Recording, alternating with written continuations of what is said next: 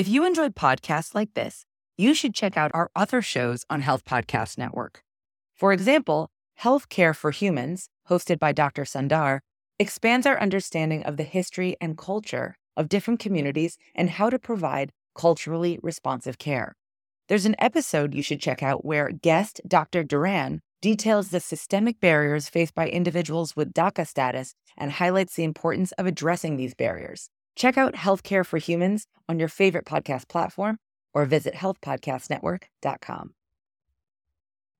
I'm Tara Bradner, and this is Hopeful Hints, an infertility podcast where you will receive quick, hopeful hints to guide you through infertility. Here, you will find education, inspiration, and most importantly, find peace as you walk through this journey to fulfill your family vision. Welcome to Hopeful Hints. I'm your host, Dr. Tara Bradner, and we are going to continue our discussion on PCOS as September is PCOS Awareness Month. I have partnered with PCOSawarenessmonth.org to help bring you guys awareness, information, and most importantly, education to empower you, whether you know or you don't know yet if you have PCOS. So, during week two, we are going to discuss how PCOS impacts your fertility, your pregnancy once you do become pregnant, postpartum care, and beyond.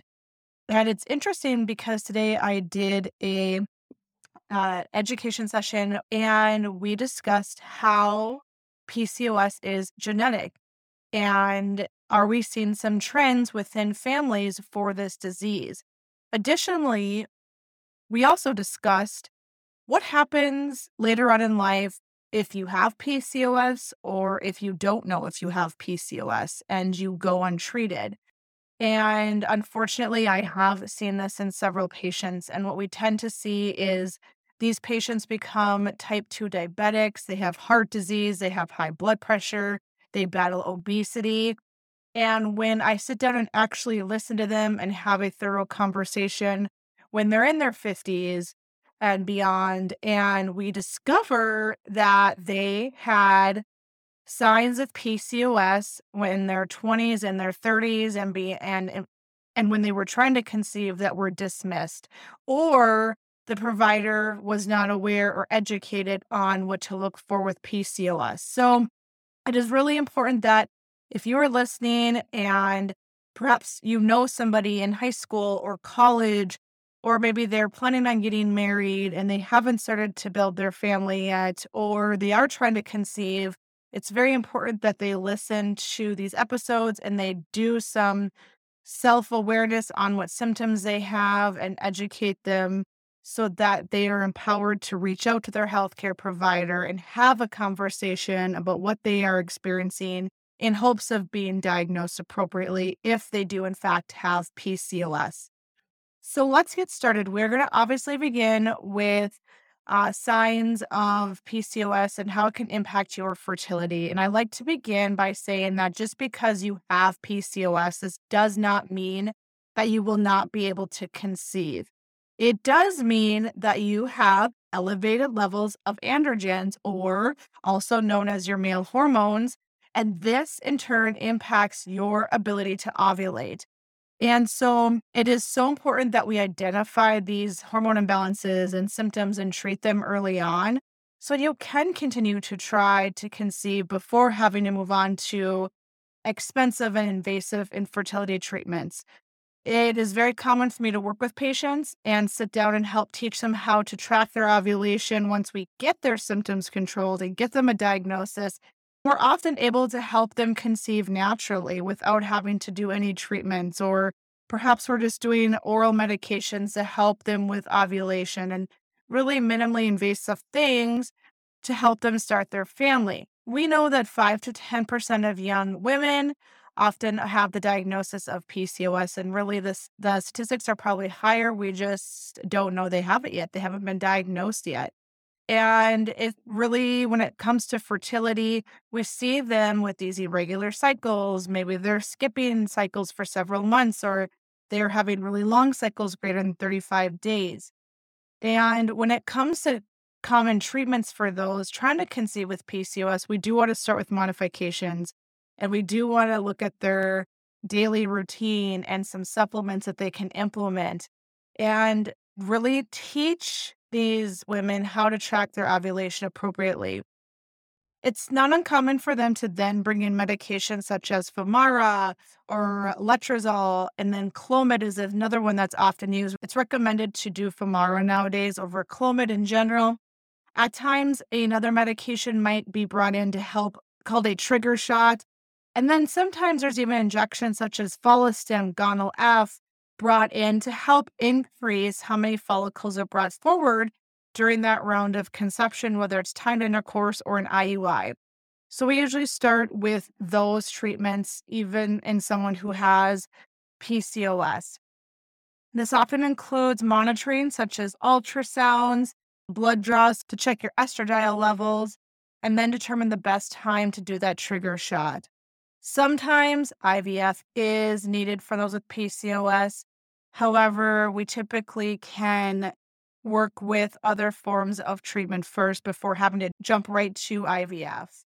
Let's talk about PCOS and pregnancy. So, there are complications that are associated with women that do the diagnosis of PCOS.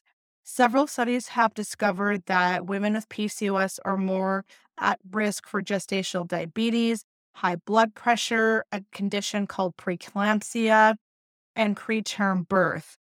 We know that this does have something to do with the likelihood of some pre existing medical conditions that they often have prior to conceiving. We also see studies showing that women with PCOS do tend to have higher risk of miscarriage and early pregnancy loss.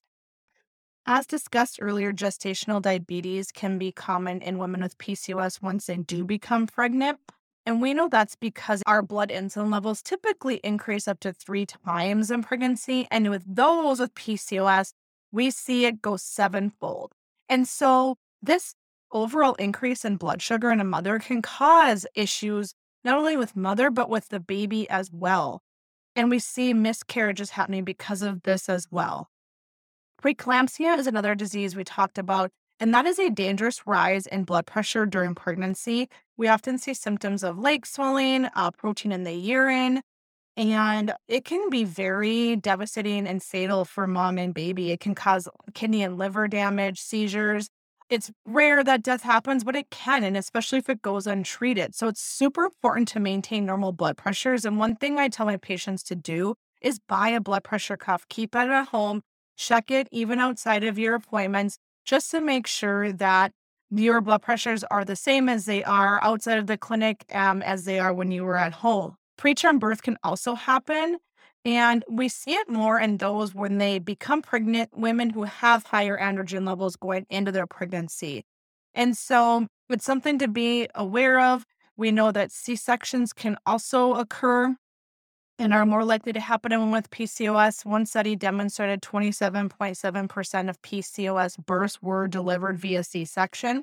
And so it's really important that we discover that you have this disease early on before conception so we can really work at implementing cares to help take care of you uh, before pregnancy, during pregnancy, and beyond. And those cares are the same thing that we do uh, prior to conception. And it looks like doing things that balance your insulin levels overall, making sure you're eating every three to four hours, making sure you're pairing proteins with all of your meals, doing light exercise, things that are simple, walking for 10, 15 minutes, especially after those larger meals of the day, can really help balance your levels.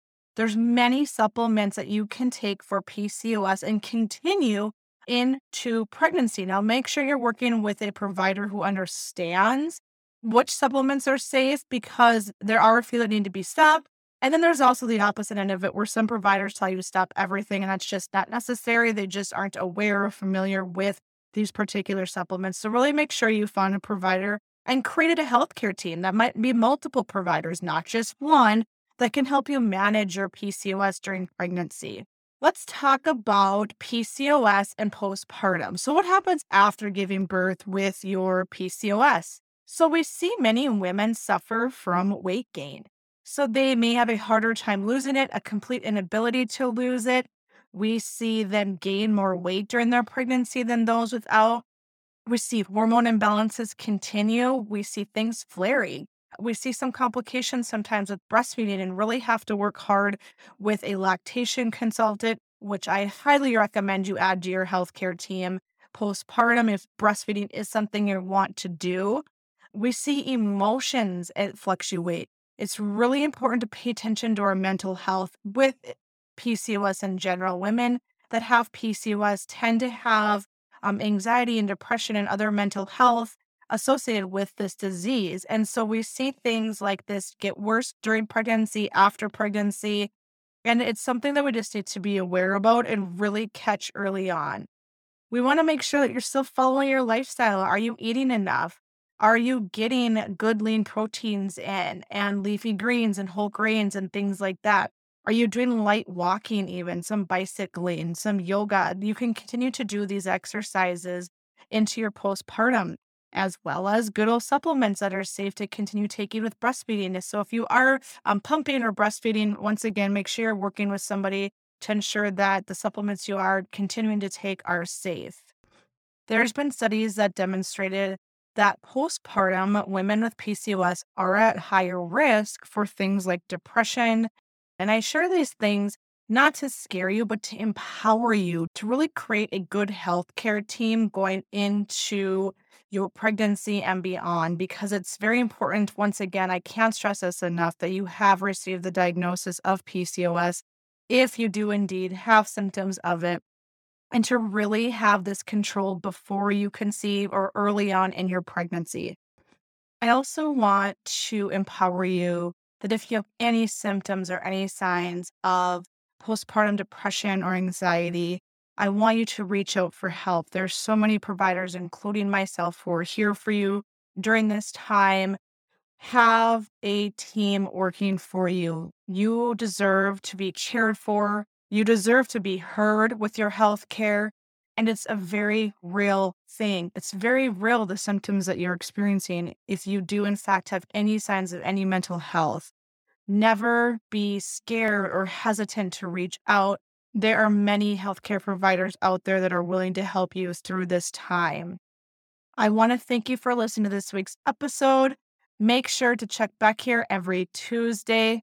And if you love today's episode, share it with somebody you know who may or may not know they have PCOS, and let's help raise awareness on this disease. If you enjoyed today's show, please head over and hit subscribe or leave a review for Hopeful Hints and Infertility Podcast. Thank you so much for listening, and we'll see you back here next week, Tuesday. If you enjoyed podcasts like this, you should check out our other shows on Health Podcast Network. For example, Healthcare for Humans, hosted by Dr. Sundar, expands our understanding of the history and culture of different communities and how to provide culturally responsive care.